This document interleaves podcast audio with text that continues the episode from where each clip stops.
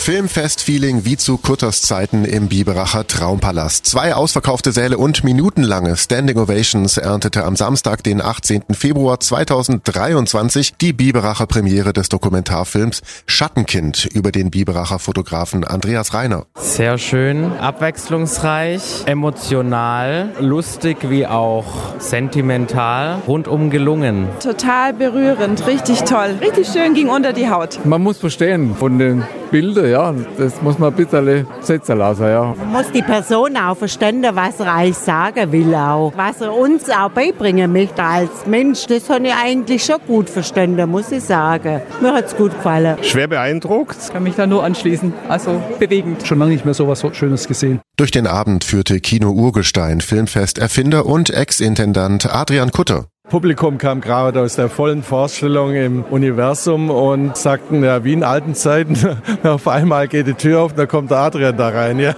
Also hat mich natürlich schon sehr berührt. Ne. Auf der anderen Seite habe ich es auch genossen. Ich sage es ganz ehrlich, ne. es war schön für mich. Ne. Vor allem mich dann für einen Film einzusetzen, der so außergewöhnlich ist. Ne. Über einen außergewöhnlichen Menschen und auch einen Regisseur, der hier das verstanden hat, ne, mit so einem Menschen einen Film zu machen, nicht auf die übliche Weise. Ne.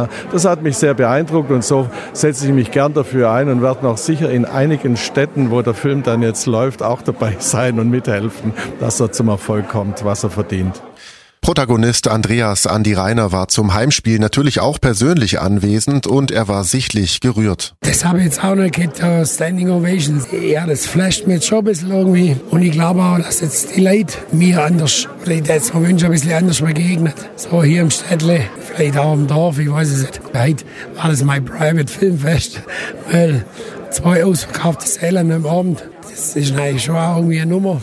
Und alles ohne Chauffeur und ohne rote Teppich. So wie mir es gefällt. Regisseur Joe Müller hat mit seinem Film schon viel Applaus geerntet, aber von Biberach war auch er überwältigt. Ich bin sehr überwältigt und muss sagen, emotional sehr gerührt. So Standing Ovation, ja, also wir hatten volle Kinos, aber so eine Standing Ovation wie in Biberach, das haben wir noch nicht erlebt. Im großen Saal, ich glaube 280 Leute sitzen da, die einfach nur emotional so gerührt sind und weder mit mir was zu tun haben, noch mit dem Andi direkt, die ihn halt so kennen und die dann so eine Reaktion haben. Also davon träumt man als Filmemacher, von so einer Reaktion wie in Biberach im Traumpalast, das muss ich sagen.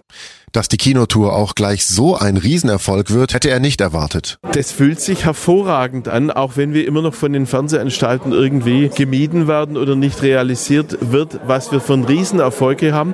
Aber ich genieße diese Kinotour, die jetzt bis Ende April schon läuft, weil wir direkten Kontakt haben zu einem Publikum, das wirklich, also es gab keine Stadt, weder Karlsruhe noch Heidelberg, also auch ein bisschen außerhalb, wo es kritische Stimmen gab. Die Leute reagieren überall euphorisch, allerdings so euphorisch wie hier, das haben wir noch selten erlebt. Das war besonders. Ich habe auch eine Gänsehaut. Auch die Filmmusik steuert natürlich ihren Teil zum Erfolg bei. Sie trägt die preisgekrönte Dokumentation durch jede Szene. Und auch Musikkomponist und Pianist Dirk Maaßen aus Ulm freut sich. Also es fühlt sich wahnsinnig an. Für mich ja auch eine ganz neue Erfahrung, mal einen Film vertonen zu dürfen. Und hier hat das auch gut funktioniert, weil ich das auch ohne Druck machen konnte und auch nicht nach Vorgaben arbeiten musste, sondern einfach wirklich so, wie ich sonst auch komponiere. Ich konnte das Erlebte auf mich wirken lassen und dann meine musikalische Sichtweise da wiedergeben. Und dass das jetzt so ein Erfolg geworden ist, wir haben es natürlich gehofft, aber nicht wirklich geahnt, dass das jetzt so durch die Decke geht und das ist natürlich Wahnsinn. Toll.